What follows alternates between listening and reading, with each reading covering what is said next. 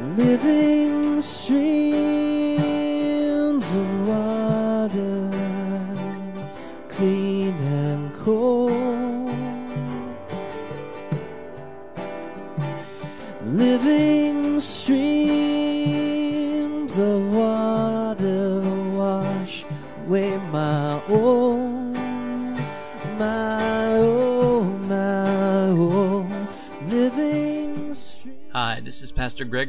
of Living Streams Community Church in McCordsville, Indiana.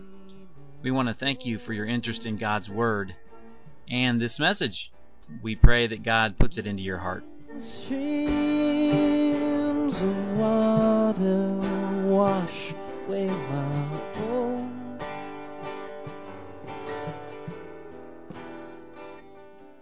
We are in a, a series just started last Sunday called God Strong as we're going to make our way through the book of, of Daniel. And today we're going to be in uh, Daniel chapter 1 verses 3 to 21, what we're going to go through. Um, so I've been really looking forward to the series and looking forward to the study and how it's going to impact our lives here. So um, hope you are too. You know, when I was a kid, uh, my family had this really cool marble chess set. I don't really know where we got it. You could talk to mom and dad and find out if you want to. Um, but I just remember, you know, my brother and I were uh, playing chess on this chess set, my brother Guy. And I don't remember who taught us, but um, when we got taught, it was like, this is how you move the pieces, and this is how you win. And that's about all we got. Okay? So, my brother and I, you know, pretty evenly matched. Um, you know, we didn't, didn't know what we were doing, so we're playing each other e- pretty even records until he got a little older because he's smarter and he started beating me down on the chessboard, you know, and that's probably why he has the chessboard today. Um, um, but you know, when I played, I always had this lack of confidence because I, w- I knew how the pieces moved, but I didn't know when to move what pieces where. And so every time I made a move, I'm like, that was the wrong move. I'm gonna get, you know, that's gonna open me up. I didn't know how to be aggressive. I didn't know how to play defense. You know what I was missing? A chess strategy. A chess strategy. See, good players, they can see up ahead in a chess game any number of moves and they can anticipate what their opponent's gonna do when they make a move. And then you bring that kind of skill with a, uh, with a chess strategy and you're gonna get games that look like this. I guarantee you my brother and I never played like that. That was an, in, that was an entire chess game in 90 seconds. Not 90 seconds. I mean, that's what can happen when, you have some foresight, a little chess strategy, and admittedly some giftedness in the game of chess. That guy was Magnus Carlsen, who won 27-year-old world chess champion for the last five years running. He earned his uh, chess grandmaster title um, when he was 13 and a half years old. So he's he's uh, pretty amazing. Do you think it would be possible to live our lives for Jesus like that guy plays chess? I mean, if we were going to define God strong with the game of chess, wouldn't it have to be that? I mean, how could we, how could, how could it be anything else? Well, Daniel's story here in chapter 1 is going to reveal to us some God strong strategies as we are trying to live this godly life in an ungodly world. Now, our chapters are longer now, so I'm going to kind of read as we go through.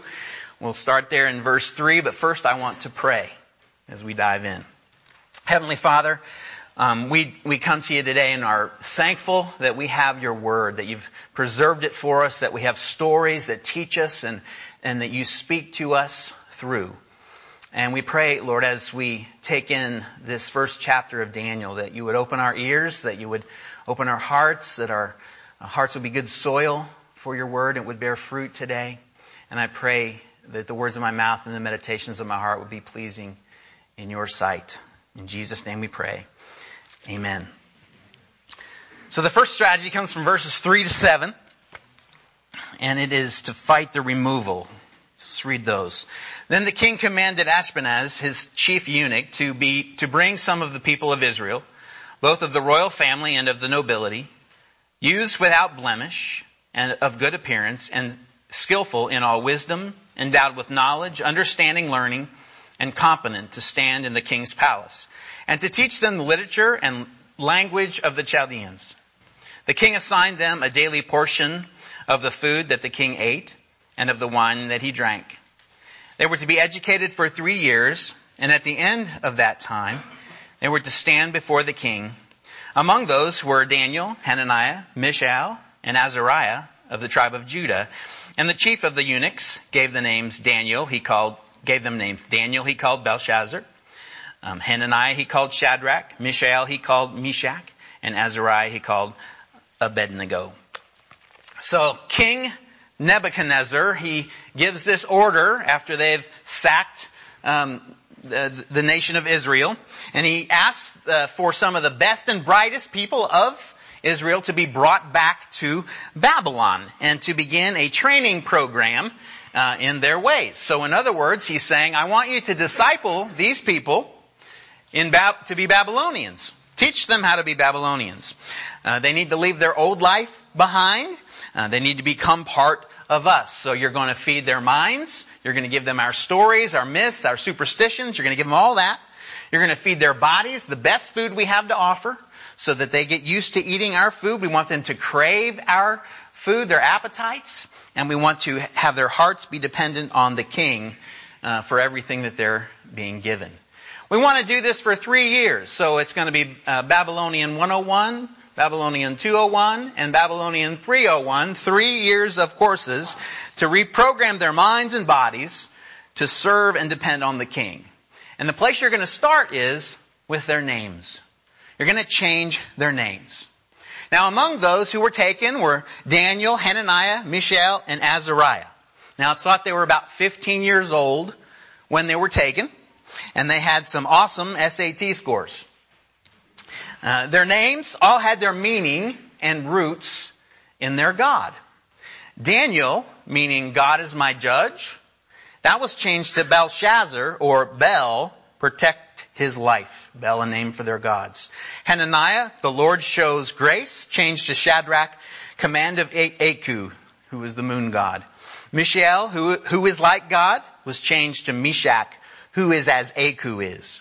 Azariah, the Lord is my help, changed to Abednego, servant of Nebo. So can you see what's going on there?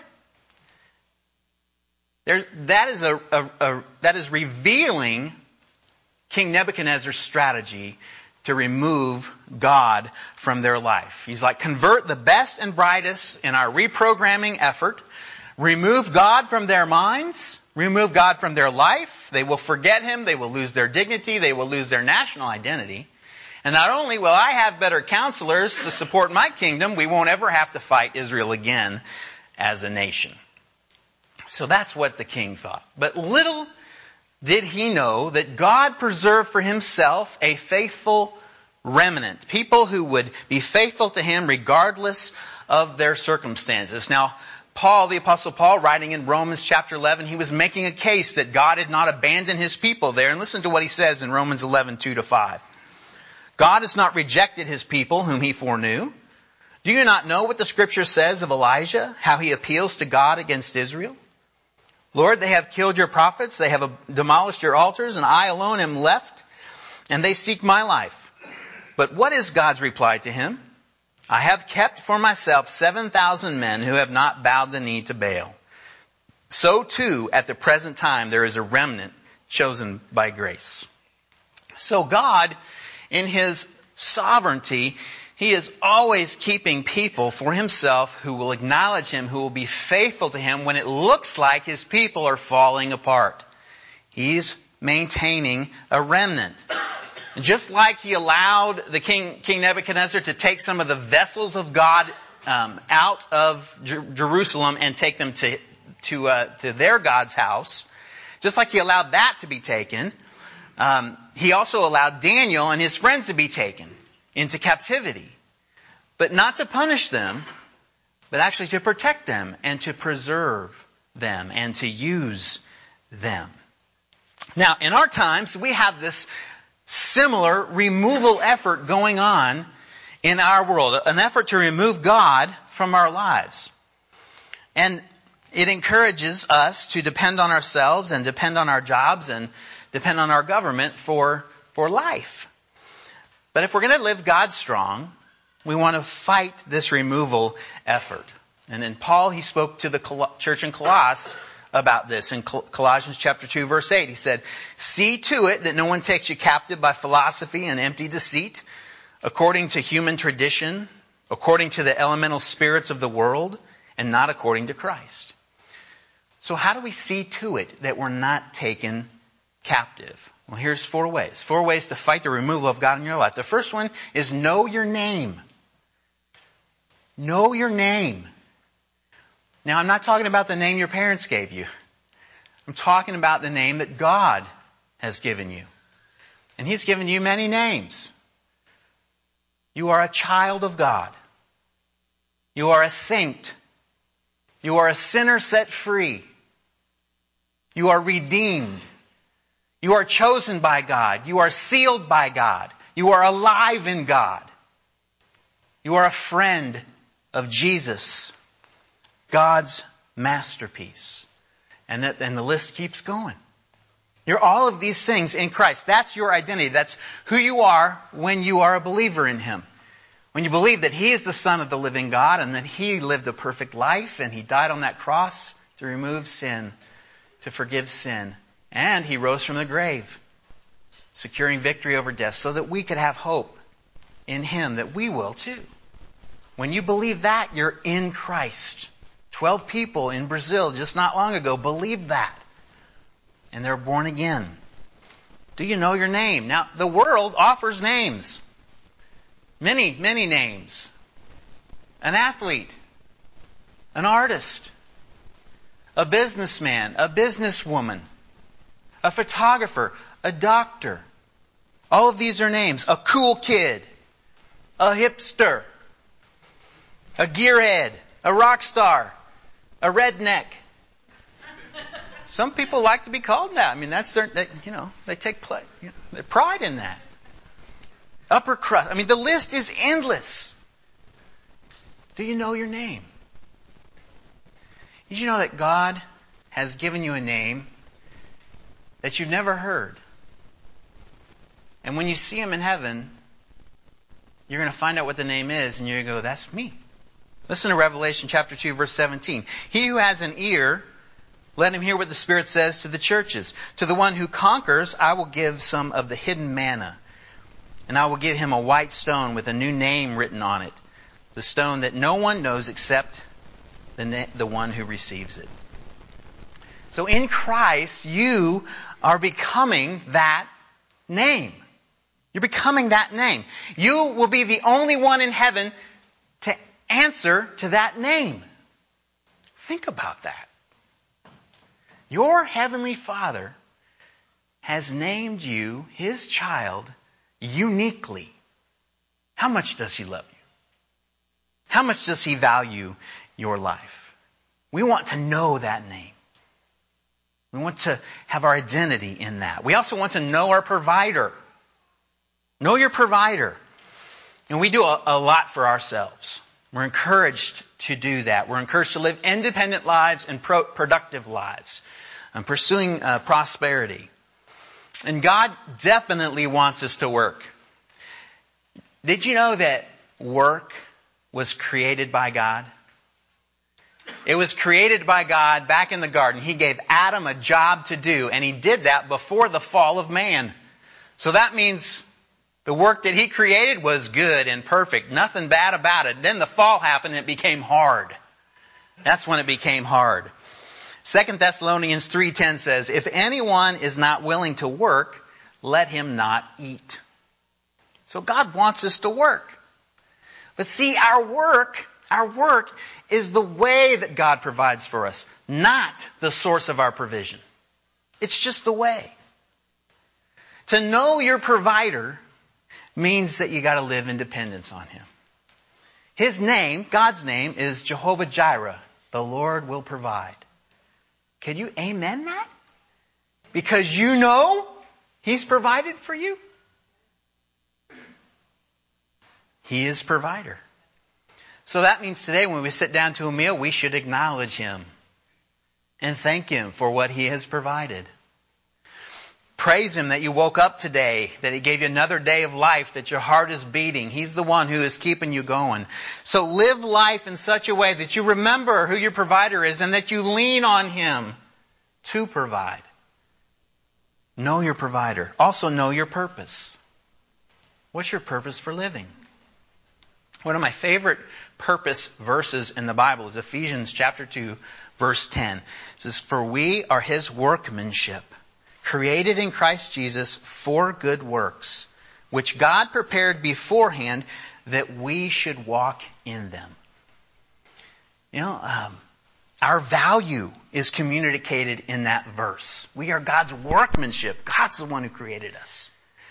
Um, our salvation is that is in that verse, created in Christ Jesus. Our purpose is in that to do good works, and God's sovereignty is in that because these good works have been prepared for us in advance. God has a to-do list for you. It's different than my to-do list. It's designed just for you. Know your purpose. These works are going to bring mercy and justice. They will bear a burden so someone else doesn't have to. And they will make people thank God. What's your purpose for living? And then the fourth one I want to share is know your world. Know your world. Del Tackett is an author at Focus on the Family. Listen to what um, she wrote. Whether conscious or subconscious, Every person has some type of worldview. A personal worldview is a combination of all you believe to be true and what you believe becomes the driving force behind every emotion, decision, and action. Therefore, it affects your response to every area of life, from philosophy to science, theology and anthropology, to economics, law, politics, art, and social order everything. The way you view your world affects everything about your life. As believers, we have a lens to look at our world to understand it. It's called the Bible. And we work at having a biblical worldview. When we look at the Bible, we see the world, we see where it came from, we know it was created. When we look through the Bible at the world, we know why the world is so messed up. Because of sin. When we look through the Bible at the world, we know how it's all going to end. Jesus is going to come back and set up his kingdom, and believers will reign with him forever. We have all of that when we look through the Bible. Now, there's opposing worldviews out there, like secular humanism, uh, which just believes like the material world is all there is. There's nothing more than this right here. And the problem with these opposing worldviews is they don't just sit out there um, and are idle, everything else outside of this place in the church is promoting these other worldviews. We're bombarded with the other worldviews through TV and movies and blogs, through magazines and newspapers, if anyone reads those still, and uh, books and academia. Worldviews are coming at us from all over the place. And it's an onslaught of info and ideas that are opposed to what we read about in the Bible. And it's constant, constantly coming at us. And it appeals to our carnal nature.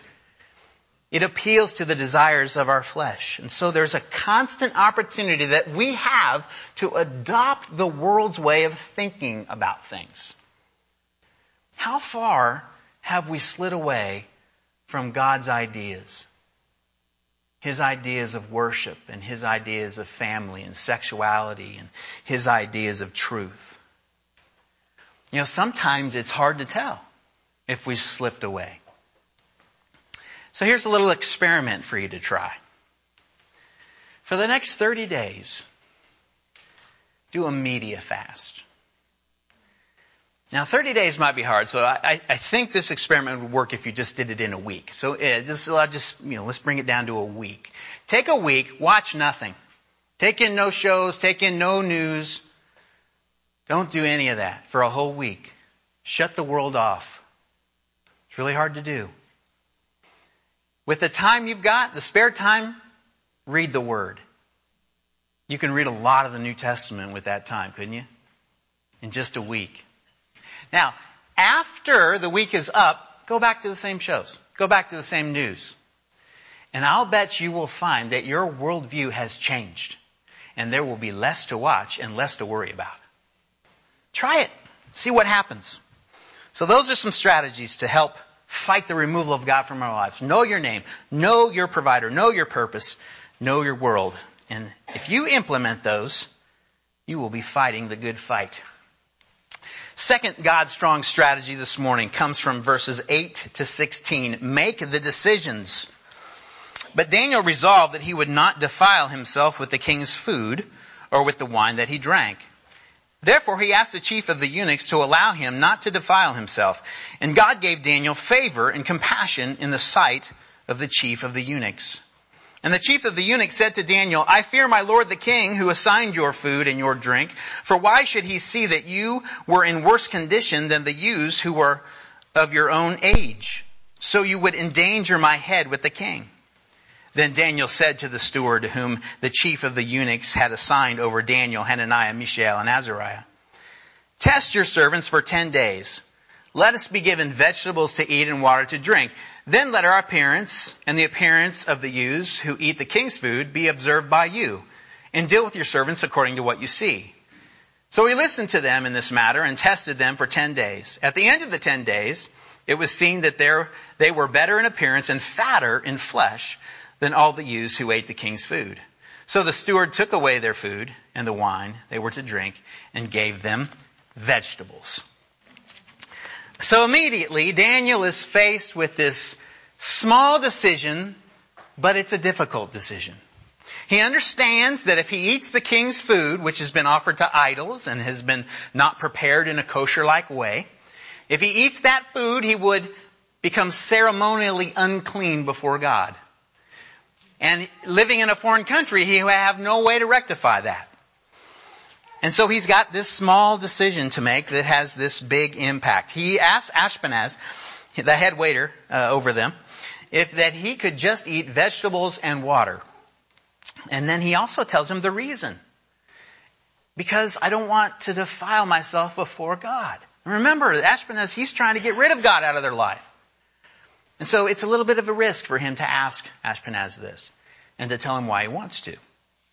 You know, we have the opportunity every day to make a decision like Daniel is making. Daniel is making a decision to worship God through the dietary, by keeping the dietary laws that God had set up for them. He's making a decision that way. And we have every day the same opportunity to make the same kinds of decisions um, in what we take in, what we eat, what we drink, what we uh, consume as far as media, and what comes out of our mouths. All those things are decisions that we can make to worship God, to worship God with our lives. Um, and those decisions should make us look different, sound different, and act different from the world around us, from those we're immersed in. When we make these kinds of decisions, the, the it's important to know the purpose of them. It's, it's not to stay right with God. It's not, you know, that I don't sin against Him. Because we're already right with God. In Christ, our sins have been forgiven because of His work on the cross. And so we're already right with Him. See, I believe Daniel is making this diet decision not because he has to, but because he wants to. His heart is set on God. He wants to do what God has said, even though it might cause him trouble. That is worship. That's worship. The year uh, I was saved, in 1994, I was driving to a client's uh, to do some work in Shelbyville. And I had the radio on, the radio station I'd lived, listened to for a long time, over 10 years you know, and, and uh, I don't remember what song was playing on the radio, but all I remember was I was singing it and I was thinking about work. So these words are coming out of my mouth kind of mindlessly. It's a very popular radio station, lots of classic rock and roll. So, uh, I hear these words coming out of my mouth. And then I felt this conviction from the Holy Spirit. And I made a small decision that day that made this huge impact on my life with God. I turned off the secular radio stations. I just turned them off because there was nothing that they were playing that was God honoring. Not, not one thing. And there was nothing they were playing that was going to help me or encourage me to believe and keep walking in my faith, and I needed all the help I can get. So, I made a decision. Now, I didn't do it because I was trying to stay right with God, because it's the devil's music. I didn't do it because of that. You know, I'm already right with God because I'm trusting what Jesus did on the cross for me. I decided to turn that music off, something I liked, and turn on something that I could worship God with. And it had this huge impact. I went home and I took all my CDs and I took them to the secondhand record store and sold them for pennies on the dollar. That hurt a little bit. Just a little bit. A small decision that has had a huge impact to worship God through the music that I consume and the music that I croon. And you know what? God's honored that decision. I can't tell you how many times music has been used by God to pick me up. You know, when my heart is far from Him, He has used music to woo me back. It's amazing. I don't have to wait till Sunday to sing God songs. I mean, there's a constant stream of praise coming from my life. Small decision, big impact. That's what we're talking about. Romans 12:2 says, "Do not be conformed to this world, but be transformed by the renewal of your mind." See, God doesn't want us to look like everybody else. He doesn't want us to sound like them, act like them. He wants us to stand out. I made a similar decision 20 years ago not to drink alcohol anymore. I did that because I didn't want to look like everybody else around me. I gave up something I liked to worship God. Now, when uh, opportunity occasionally has come up that as uh, people have asked me why I'm not drinking when it's going on, and I have had an opportunity to say it's it's just my way of loving my God. And He didn't want me to do that anymore, so I don't do it. Now, I think you know when you hear stuff like this, there's an argument that kind of goes in, around in our mind, just like kind of like, well, we're not under law anymore. We're under grace, so we kind of have freedom to do what we want. If we're forgiven, you know, we're forgiven. Well, you know, come on. We're setting up rules and laws. But listen, that right there, you know, to say we're under grace is under law kind of thinking. You're thinking about yourself, thinking about trying to stay right with God. It's under law kind of thinking. When you are under grace, the want to to worship God far exceeds the have to of keeping the law. Far exceeds, exceeds it. And I, you know, I can give you the example of law giving versus grace giving. Law giving is like says, give 10% of your income to God. And so you got this ceiling, 10%. Grace giving says, grow in the grace of giving. You know what that does? It changes the ceiling 10% to the floor. And it's up from there. Are you growing in the grace of giving? Now, that's a one step onto a rabbit trail. I'm going to come back. So don't keep going. There are many decisions that we can make, like Daniel is making here, to worship God. 1 Peter chapter 1, verses 14 and 15. So you must live as God's obedient children. Don't slip back into your old ways of living to satisfy your own desires. You didn't know any better then, but now you must be holy in everything you do, just as God who chose you is holy. You know, each one of us has to figure that out. We have to figure out. We, we should want to figure out what that looks like in our lives. Decisions that we can make to not live the old life and, and pursue the new life. And now, there'll be some similarities in those decisions, but they're going to be different. Because my old life is different than your old life. So you got to be careful with this kind of thing. These these personal decisions that you're going to make to worship God, you want to make sure you don't make those a public demand. Okay? It's between you and God. You worship Him. Daniel makes another decision in this passage, and that was to respect the people that he was under.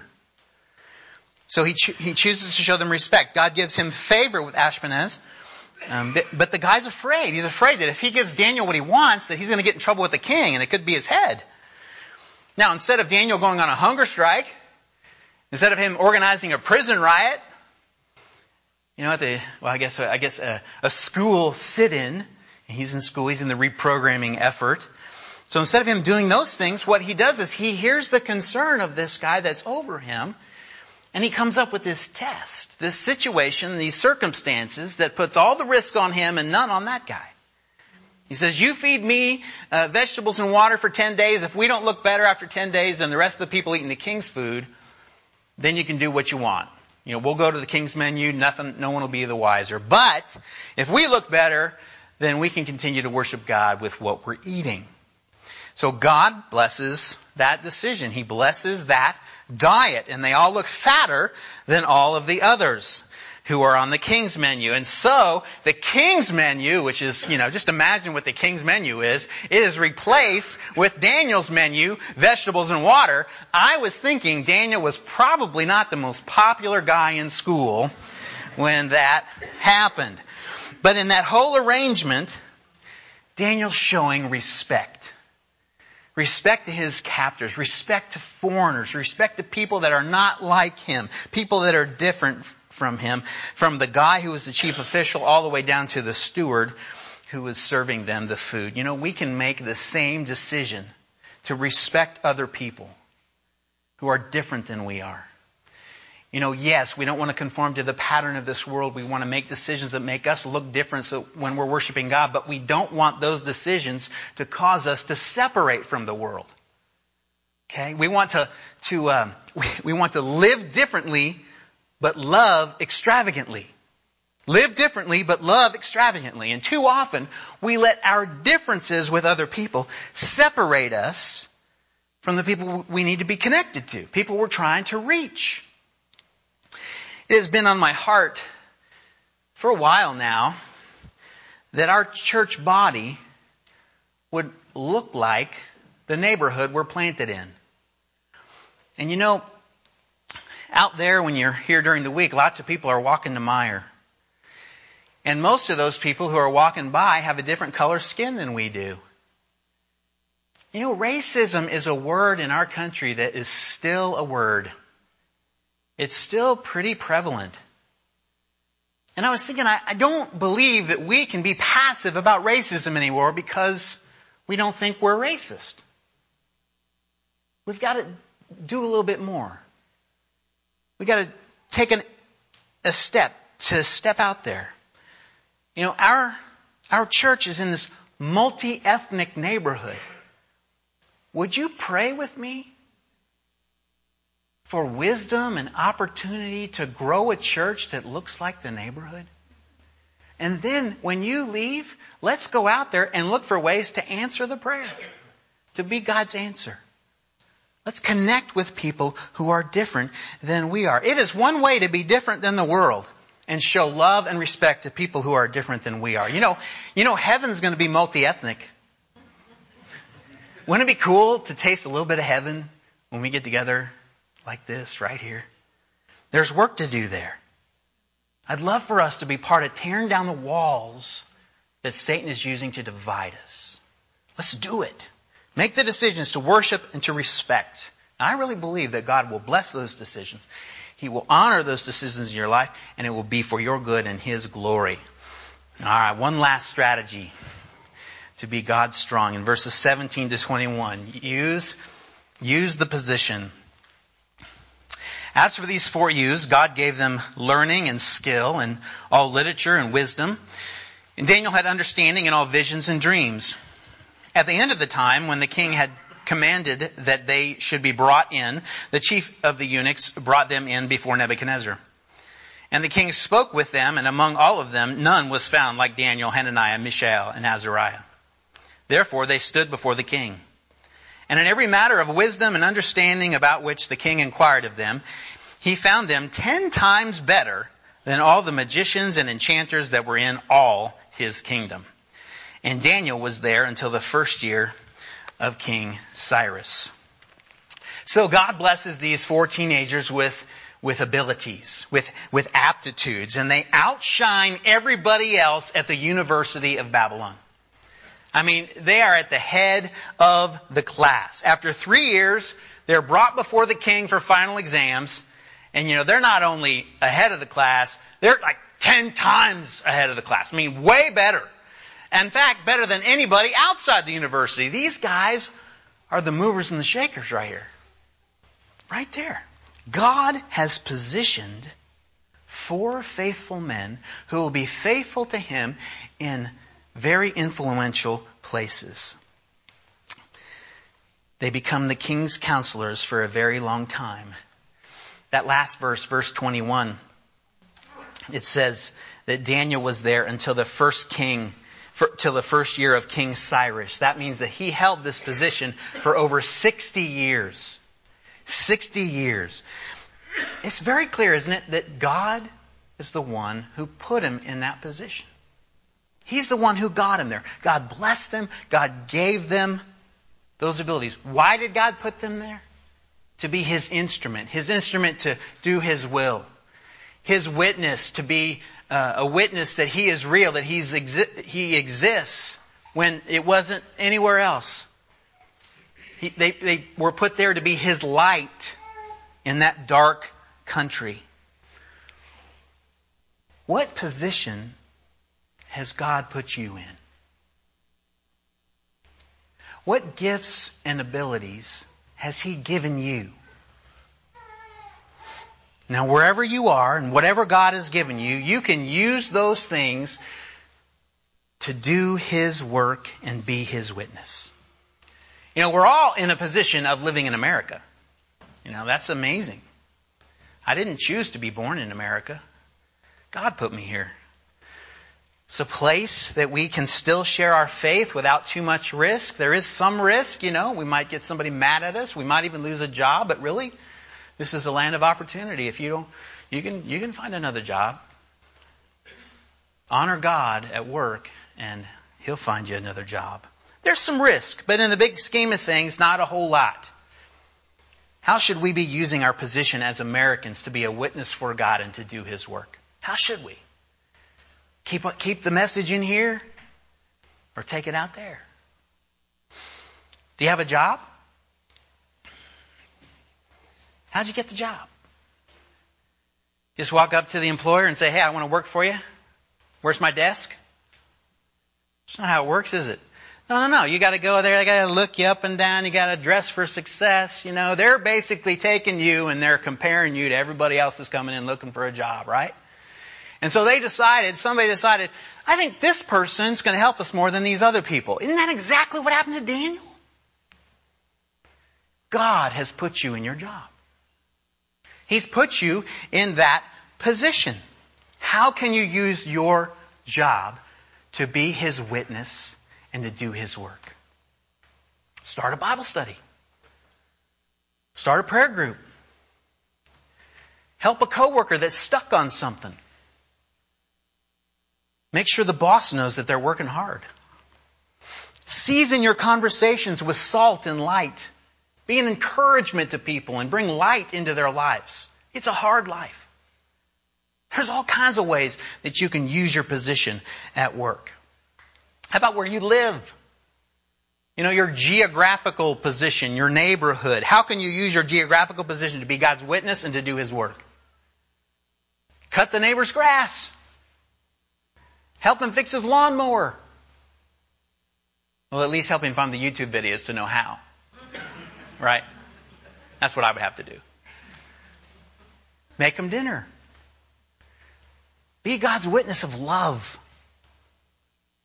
Are you a student? Like Daniel. You know, in your school, you have a great opportunity to influence people, to lead people to Jesus. Now I know there's separation of church and state, but they can't take you out of the school. God is in you, you're in the school, God's in school. Right? What can you do there? To be God's witness and do His work. Help somebody study for final exams. Sit with an outcast at lunch. Show them that God is real and really God, and God loves them very much. Show them that.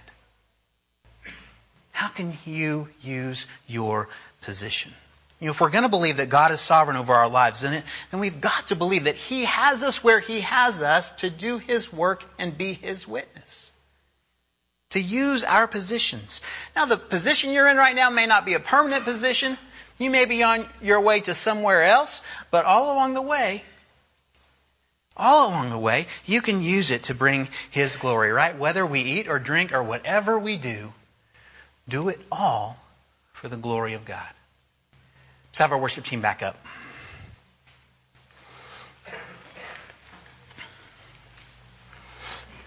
All right, it's game on.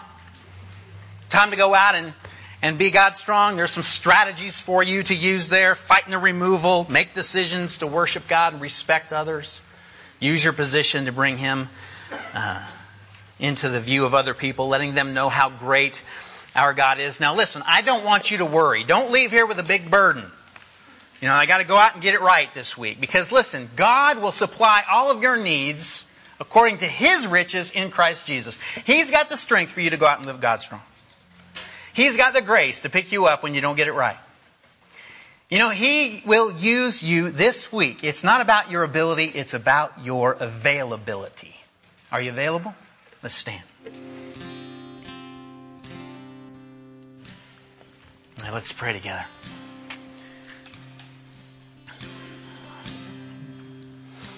faultless to stand before the throne.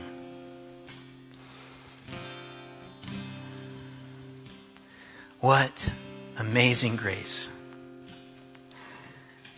Lord, that you love us, that Jesus died for us, that there's life in Him, there's hope in Him, there's strength in Him, purpose Lord, we thank you for your word. We thank you for the example of Daniel today. Thank you for his living a faithful life, being God strong.